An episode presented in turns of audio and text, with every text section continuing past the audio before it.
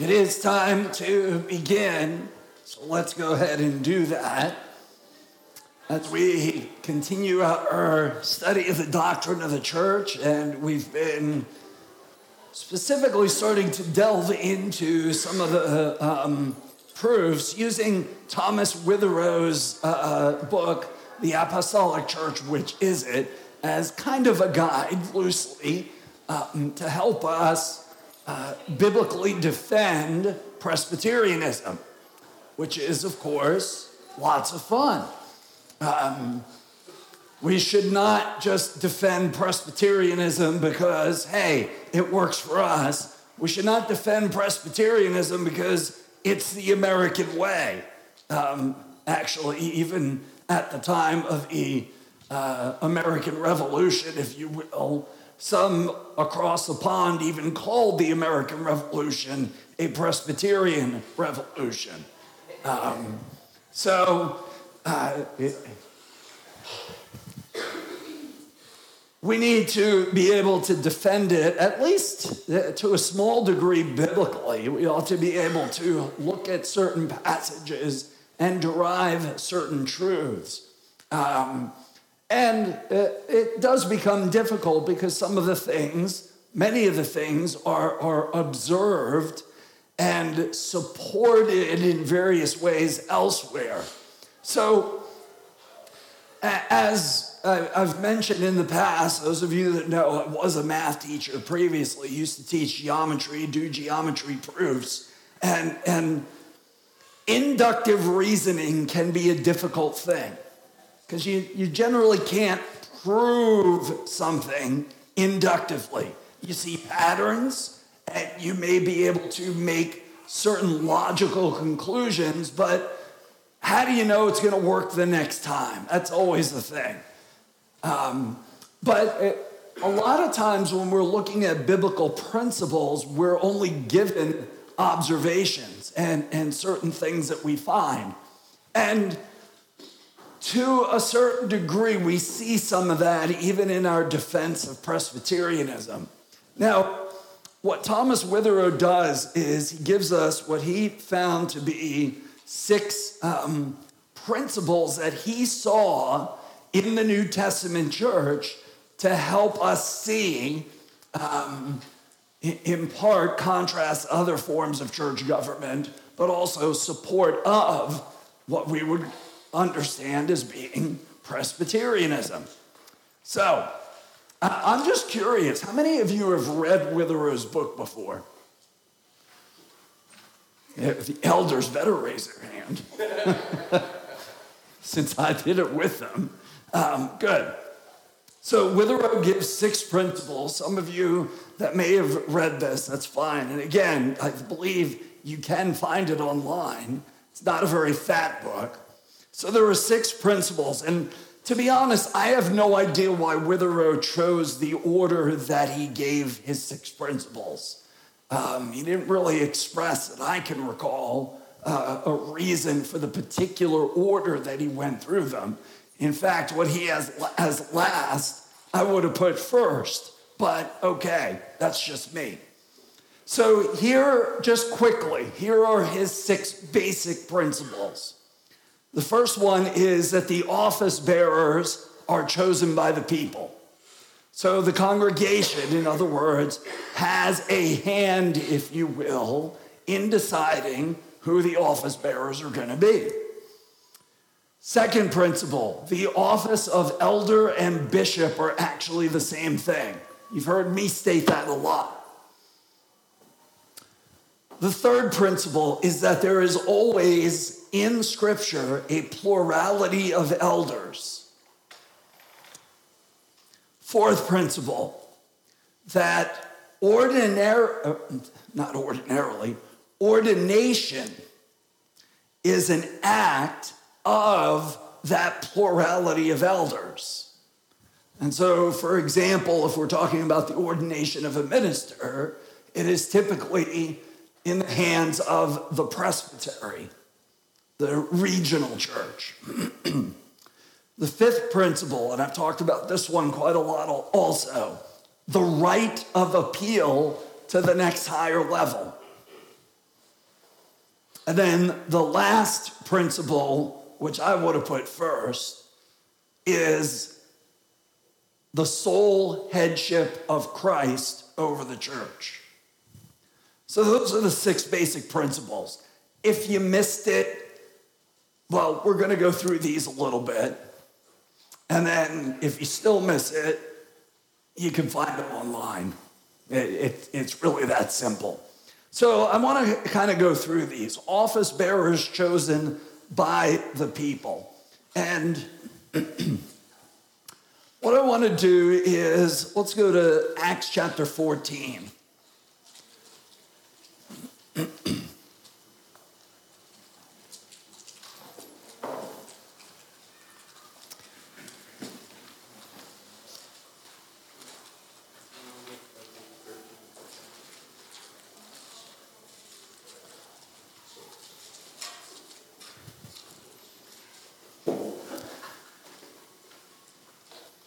And there's a, a, simple little verse here that is, is just very easy to miss. Um, verse 23. Um, really, you've got uh, Paul's missionary journey, first missionary journey, and after they're basically stoned in Lystra, look at verse 23. And when they had appointed elders, you see, plural? Elders for them in every church. With prayer and fasting, they committed them to the Lord in whom they had believed. And so the emphasis there, and it's not just there, that, that's the pattern that seems to be what Paul and Barnabas initially did, and then, of course, afterward, Paul and Silas, and Paul and Timothy. And you notice also what Paul says to Timothy. You can look there in 1 Timothy chapter 1. You know, I left you to put in order that which was needed to be finished, appointing elders, plural. So this seems to be the pattern. You're not going to find a verse that explicitly says to you, you need to have a plurality of elders. You need to have X number of elders per communicant member, shall we say. But you do see the pattern. Many of the epistles that Paul writes, he addresses to who? Elders. Not just the church, but the elders, the deacons in the church. Chase? Uh, okay, that's problematic. All right, so was you going to deal with the specific Greek word there like Thomas Witherow did? Uh, Which word? For elder? Uh, yeah, we'll get to that. Yeah. Because it kind of, it kind of combats a little bit against prelacy. Yeah, we'll get to that. And that has to deal with the question of what we would call ordination for all practical purposes uh, and the appointing of officers in the church. Jonathan? So it seems like this principle is taken from description, not prescription. Correct. It, does, and provided a couple of things. It doesn't contradict other scripture. That's a fundamental thing. Um, and um, you have to ask yourself is it descriptive of something that is really unique? This isn't because you can see they appointed elders in every church, not just this one situation, plus what you see in other areas of scripture that are not, you know, absolute set in stone proof, but support it. When Paul writes at the churches, frequently he addresses the elders, plural. Right. I'm, assuming whether it was kind of like a beginner level entry into this, is Bannerman the one who would tie things back to the Old Testament? Yeah, but both Bannermans would. Yeah, there's two. Most don't know about the second one. Um, yeah. So you've got um, James Bannerman, who's that's kind of considered the essential work. Um, but you've also got a work by his, which I think is his son, uh, Douglas David Bannerman, where James Bannerman takes what you might call a systematic theology approach. The other Bannerman takes more of a redemptive historical approach or a biblical theological approach. And so you will find a lot of Old Testament references. Let me guess, a lot. No, they're, they're both pretty thick. Well, I mean, yeah, a lot thicker than. Oh, yeah, absolutely. Significantly. Now, James Bannerman, if I recall correctly, his is actually a collection of essays or lectures that he did. So keep that in mind. So, yeah, that's an aspect of it. So, a plurality of elders. And so, by way of example, in the OPC, if we're looking to establish a congregation from a mission work, you got to make sure you've got at least two elders so that it is not run by a single individual. And so, when we were a mission work, when Providence was a mission work, the only elder that was present was me. That's not really going to be conducive. So that's why we have mission works under the oversight either of an already existing session, another congregation, which in this case was under the oversight of Westminster OPC in their session, or the presbytery would appoint a provisional session of nearby officers to help uh, be, well, provisional elders to them until such time that they can appoint their own. But you need that plurality. And even some of the things that we do ought to demonstrate plurality of elders. So, for instance, when we as a mission work would have the Lord's Supper once a month, like we do now, and another elder would come down from Westminster to help with the uh, participation and, and distributing of the elements. That in part demonstrates a plurality of elders. Now, I, I don't think, maybe somebody can make the argument, I don't think our book of church order expressly forbids, hey, if I'm the only one here, but what demonstrates Presbyterianism better? One man doing it or a plurality of elders? So, really, it just it, it's good order to demonstrate that kind of a thing. Does that make sense? Conrad? With respect to plurality of elders, if a church has, you see this in the Baptist several pastors, but they don't have an elder board per se. Would you argue that meets the same criteria, that fits the bill? Or do you think there's danger in not having any lay elders? Well, eh, you certainly fit the bill of having a plurality of elders. Um, not having lay elders, you know, I, I don't know. I mean, there are occasions where our provisional sessions for mission works will just be ministers, just because that's the nature of the circumstance we find ourselves. Um, but yeah. Chase? I don't think it helps, 'cause I was gonna say something, I talked to my, one of my Reformed Baptist brothers about that one day. He, the particular way in which they view that is, is that if you are an elder, you are a minister, right, and vice versa. Yeah. Don't seem to hold the distinct office view. That, that would be a, a, a pretty extreme, and I don't mean that in a pejorative sense, but the, the pendulum swung all the way for a two office view elder and deacon, whereas elder is the same. So, all right, so that's kind of the first principle that plurality of elders. So, again, just take notice. You know, we begin those, those uh, epistles. You know, Paul, an apostle of, of Jesus Christ, Paul, a bondservant of Christ, to the church in such and such, to the elders, to the deacons. Don't pass those over as just simple. Those are also written under the, uh, under the inspiration of the Holy Spirit. And a lot of times they give us clues as to the direction that Paul is going to go in that specific epistle. Some intros are a lot longer than others, like in Romans, for instance. That's a long introduction. Um, some are short, just the way it is. Yeah, Jonathan?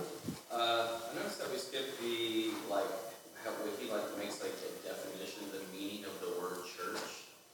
And- Well, that's because we talked about that along in the early portion of this. And I'm wondering, he doesn't really touch on, it doesn't seem like he touches on what is the meaning of like the local, like what is required, the sacraments, the word, the, you know. so- Yeah, he doesn't really get into that in this book. You'd have to, because he's really just focused on the church government side of things. Okay, so that's something that Bannerman does. Well, Bannerman certainly does touch it. Okay, good. And then, of course, pretty much any uh, any reformed systematic theology will touch on that as being an institution of the church. So, all right. So that's the first principle: the idea that the office bearers are chosen by the people. Um, you've got elder and bishop being the same. Now, this gets a little bit tricky because you do have instances where Paul addresses the bishops and others where he addresses the elders. But I think probably the key place, and I've pointed this out before, is if we turn to Titus chapter 1.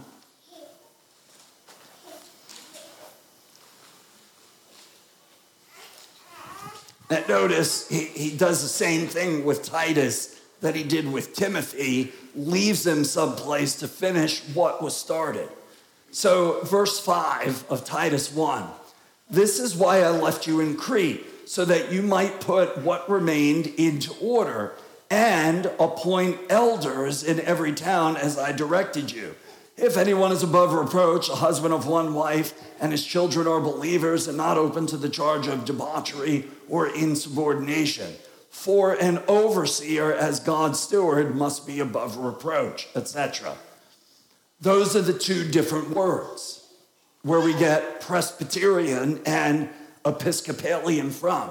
So notice that Paul is laying out appoint elders.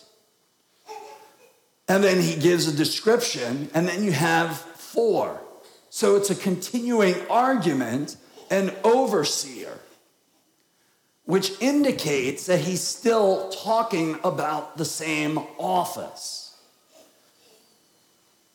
So, right away, what's he answering?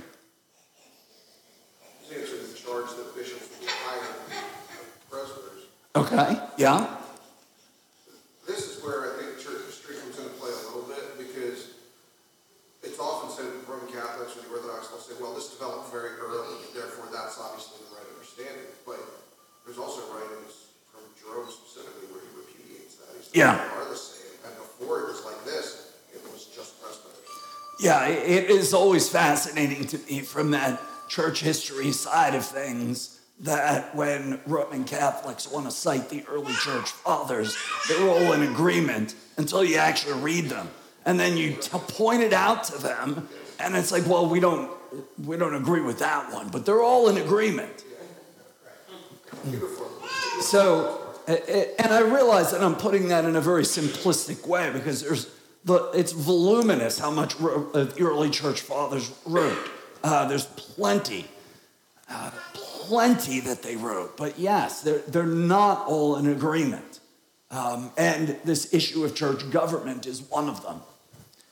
Now, to be sure, over time, that is one of the things that early on started to happen you know, bishops and and and so forth. By, But by that logic, if you're going to say because it happened early, therefore it must be okay, well, let's look at all the epistles. What are they doing? They're correcting deviations. that Correct. happened Even earlier. right. So, for instance, like the proto Gnosticism that we see in, in John and First John, that that's an early problem. Um, so that, that it just reminds us that you know what Ecclesiastes says: "There's nothing new under the sun." Is so true. Um, yeah. All right. So, uh, so just keep that in mind. This this passage here in Titus helps bring together what we see, at least in terms of the church, the office of bishop and the office of elder. That they really are the same thing. And again, as you look, as you see, as you go through, particularly the introductions of each of the epistles, note what Paul says. Even John, he refers to himself as the elder, for instance. But notice when you see elder or overseer, that is typically, at least in the ESV, typically the distinction of words between where we get presbytery or episkopos, you know, the Greek word for overseer there. So they're really the same office. Are we good? Which, by the way, that you know what that means in terms of understanding that truth? It's actually okay to call the elders a bishop. We generally don't because of the connotations that are connected to either Episcopalianism or Roman Catholicism. I'm going to wear that word out. Okay, I, somehow I know you will. Will you provide me a special hat too? Yeah, hey, we can do that if you, you know. Happy birthday, Bishop Gordon. Exactly. So, and, and that's the thing. And that, uh, that's actually, you speak of the hat. You know, we've got a lot of guys, and this is a bit of a tangent, um, that like to wear the, like the Genevan robe, for instance, in preaching. I don't think it's that big of a deal. I, I, no, I just don't want to. Um, it is warm enough up there. People always ask me, is it, is it too warm in here? It's old, for me, it's always too warm in here. So never ask me, okay? Just right there. But yeah, that's one aspect of it. But I don't, I don't see that there's a need to, to have a, uh, a, a robe to distinguish me in that sense. I, I let the word do the work, uh, is really what it boils down to. All right. So we've got two principles. Um, I talked, I, I really did already touch on this plurality of elders, um, and then also the fact that they are, the, well, the aspect where they're supposed to be chosen by the people. Um, this is where, uh, for instance, let's turn back to Acts chapter 7, or 6 actually.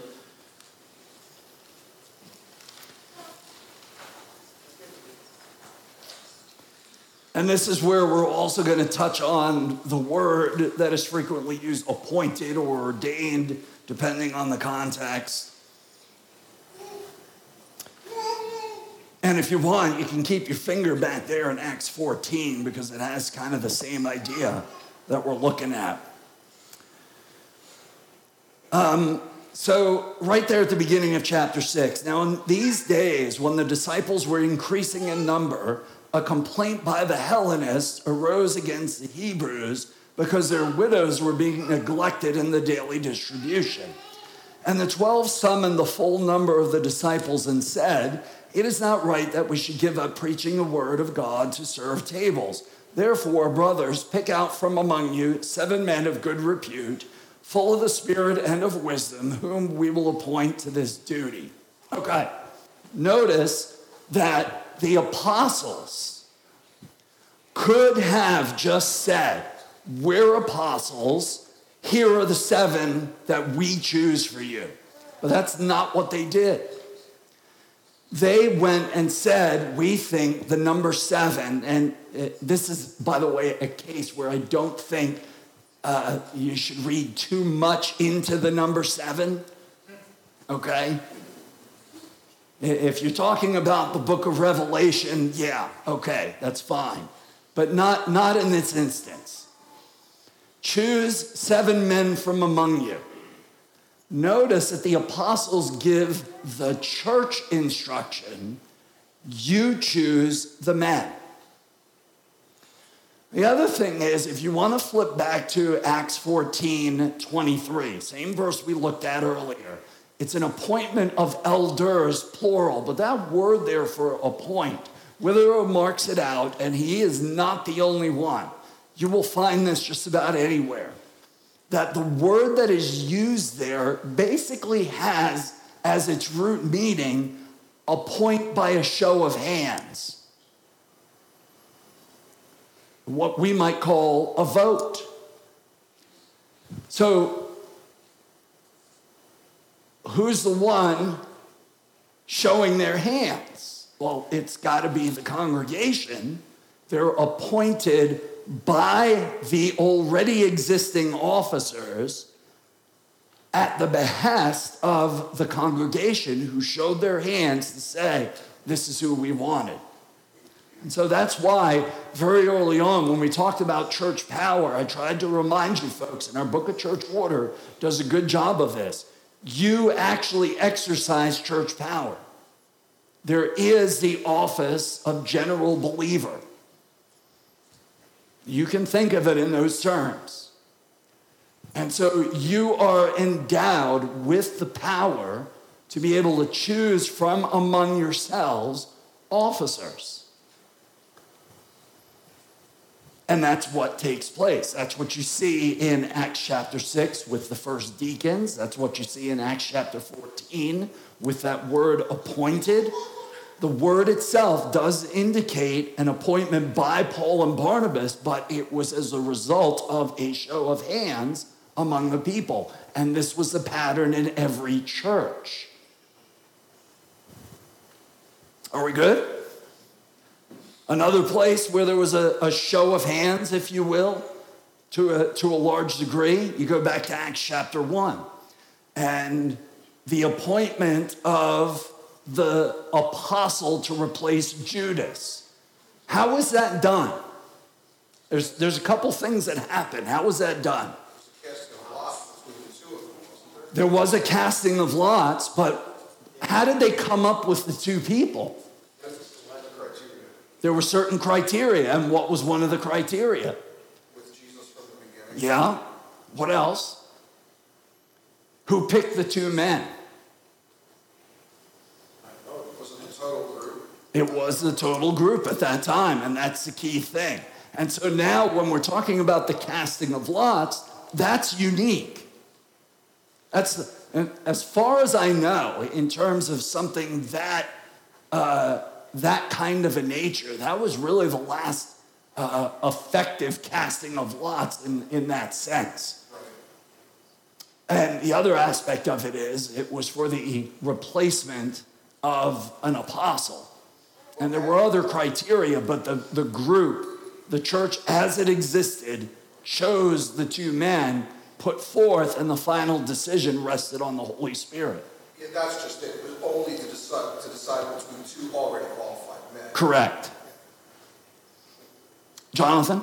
Is there any group, I guess, uh, somebody who has an actual formidable biblical argument against this?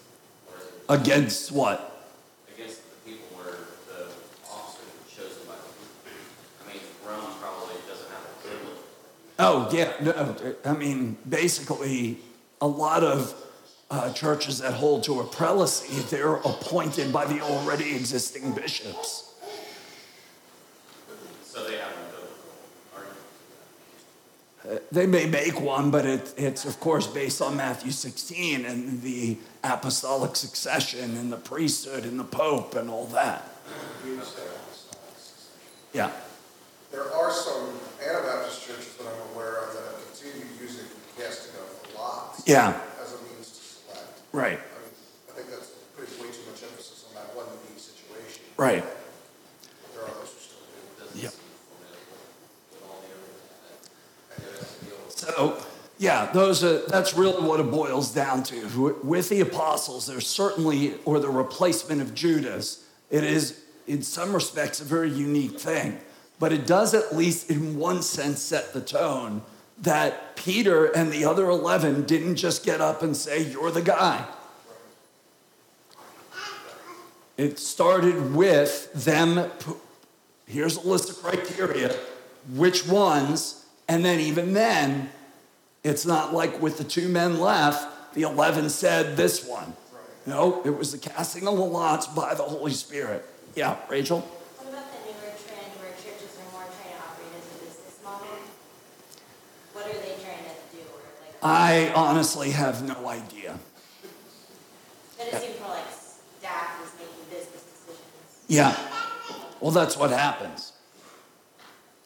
Because you become so big and you've only got a small handful relative to the size of the congregation that are ruling elders, shall we say. They, they can't, how are they going to decide like things like, well, okay, who's going to be our uh, provider for air conditioning service and, and this? And, and you got all these branch ministries that really end up functioning as just parachurch organizations. And unfortunately, that, that's part of my issue with um, even among Reformed and Presbyterianist churches that get so large, they end up becoming more of a board of directors than actual elders. And that's, that's the danger. I'm not saying you can't have a church with a thousand people. It, it can function, but it's very easy for it to turn into a business model instead of a church model. And then the flip side of it, too, is you frequently have situations where, you know, the church leadership looks at a business owner. Well, you're a successful business owner, you should be an elder. Hmm.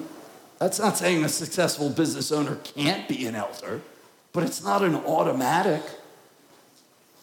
So, Jonathan? So when Judas's replacement is chosen, it's it's descriptive and yet it's a unique circumstance, right? Yep. So why do we use that unique descriptive circumstance to rule out the continuation of apostles, or even that we could vote in an apostle at this point because the criteria there is unique and descriptive? Um, what you find unique is another apostle. At no point, how did the church, when did you ever have an apostle that betrayed Jesus except for Judas? That's why it's unique. You're not going to have a circumstance like that again. You just can't. And the other aspect of it is uh, what you see in Peter's description of what an apostle, capital A, is well, you can't have that anymore. That's it. And you go, well, yeah, but what about the Apostle Paul? Well, Jesus met Paul.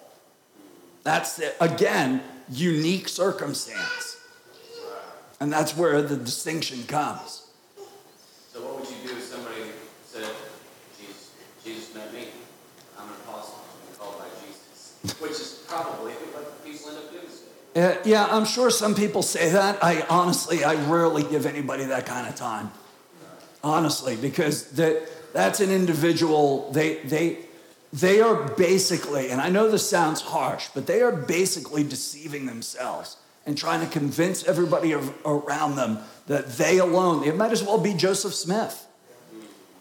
What's the difference? Well, I think that's probably why some people don't take Paul seriously, right? Well, that could be, but I think ultimately they don't want to take Paul seriously because they can't handle what Paul teaches. Right. That's fundamentally what it is. Conrad? Yeah, so in that case, Peter also affirms Paul, right? So you can't just throw out Paul. Correct. The other apostles you can't get rid of affirm. Oh, I see the ties. You know, Luke is written one of the Gospels, right. and he brings out with Paul. You know, right. I, I see it, but I, I don't see the case very strongly against if we're using that descriptive, unique moment against continuing apostles. Where's, it's, where's the strong? Well, it, it's not so much use that against continuing apostles. It's just that everything else indicates there is no other circumstance where we appointed apostles. Well, yeah. That's what it is. Yeah, so that's the one circumstance besides Paul. Right. Because every other situation is appointing elders and deacons. That's it. Right. Paul, Paul also went up to Jerusalem twice to meet with the apostles and be confirmed by them. He wasn't like your modern day guys claiming apostleship, where they want to operate on their own without accountability. Yeah. That's a big difference too. My question, I apologize, my question was, when it comes to how the elder board here functions, are the decisions always made together? Are there any decisions where it's kind of understood guys handle certain things? How does that practically function? Um, any formal decisions need to be done in session. Um, that's really what it boils down to. Now, ideally, it would be good if two elders could go on a visitation, for instance. That's ideal. Is that required? Not necessarily. I, I've done both as myself or with a plurality to home visits before. And that's not just here, it's been in other churches, same idea.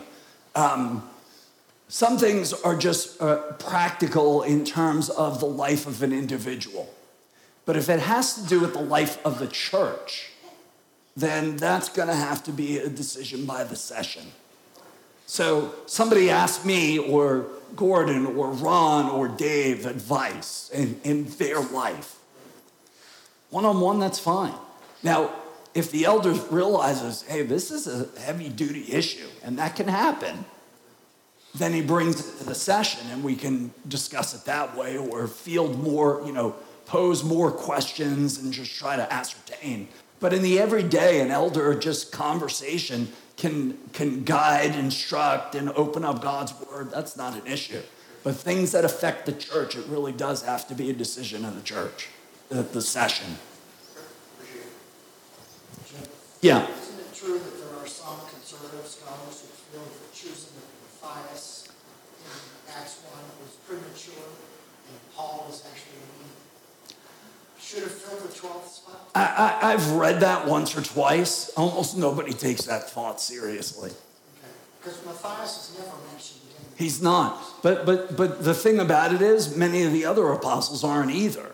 So that's why it's a pretty weak argument. Where do we ever hear of Thomas again? After John's gospel, that's it. What's that? Right, well, that's just it, but that's only just church tradition. And he may well have gone to India, I don't know. Um, but in the Bible, we don't hear him again. So, all right. We sort of covered three. Let's see where we're at. Ah, related to the plurality of elders, ordination, an act of the plurality of elders, or in the case of the ministers, the OPC and even the PCA does it, uh, an act of the presbytery. Um, typically, for instance, this um, appointing usually takes place with the laying on of hands. Now, one specific passage um, that I usually like to go to has to do with Timothy's situation when he was, uh, when Paul mentions that he was put into his position, it was by the laying on of hands. Now, this can be found in 1 Timothy, I think it's chapter 4. I think it's chapter 4, verse 17. 14, I was close.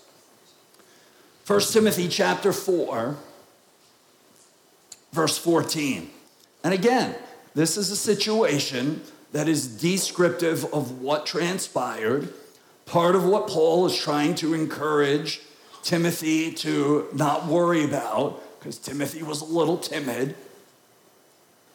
But now you come to verse 14. Do not neglect the gift you have, which was given you by prophecy when the council of elders laid their hands on you. So that's kind of the pattern that we see this idea and, and, this this is not a new testament phenomena the laying on of hands is not just a uniquely new testament thing so there is a symbolic act uh, in terms of ordination with the laying on of hands, the idea of a visible manifestation to represent the Spirit coming upon the person to be equipped and given the authority to do the task for which he is appointed. And that's what happened with Timothy. And so you see the laying on of hands there. Um, and that's why at ordination services, the elders lay on the hands as part of the act of ordination. Conrad? Does the OPC with their missionaries recognize them in the role of evangelist where they can themselves ordain elders in the churches they command? Or does that still have to go through a presbytery? It really still has to go through a process. they won't do it on their own. And it may involve flying somebody in. Now, in today's day and age, that's a little bit easier, relatively speaking. I've, I've just heard the argument that biblically the office of evangelist is somebody who's uniquely equipped to go plant churches and themselves. Yeah, and, and see, that's where it does get a little bit tricky because, for instance, even Witherow says that. Right.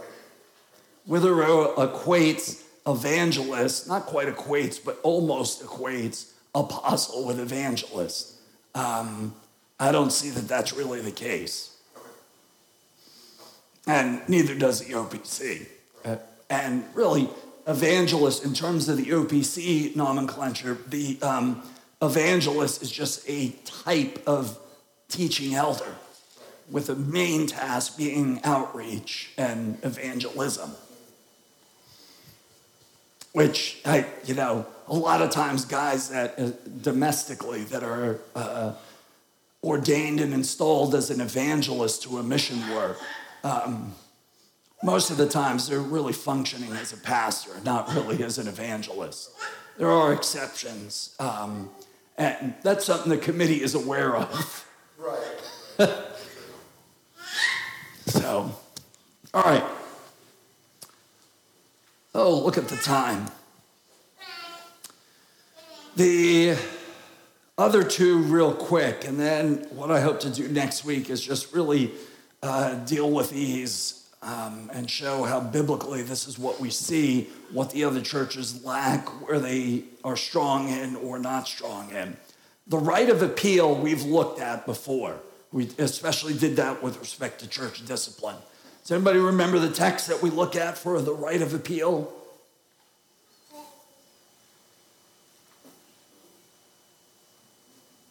Acts 15. Acts 15 with the Jerusalem Council. Start it toward the end of 14, but read through chapter 15. Um, I'll go through that again next week. And then finally, which what I would have put as first, the sole headship of Christ over the church. And so the elders are not the head of the church. Christ is the head of the church.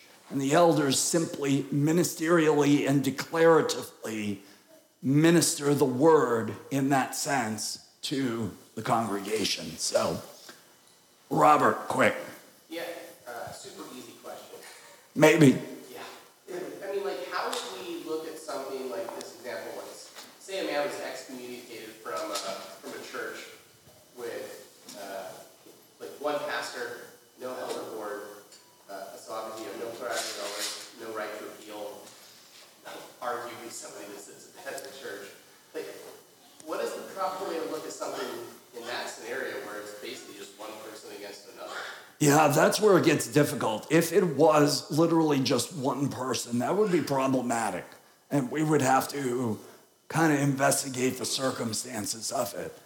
I would say, though it is irregular, if a congregationalist church did things properly according to their own form of government, where the church actually voted him out, then we would probably honor it provided it wasn't because you know he disliked a particular sermon because of an intricacy or didn't like the fact that we were expanding the building by five feet instead of 10 feet or some weird thing.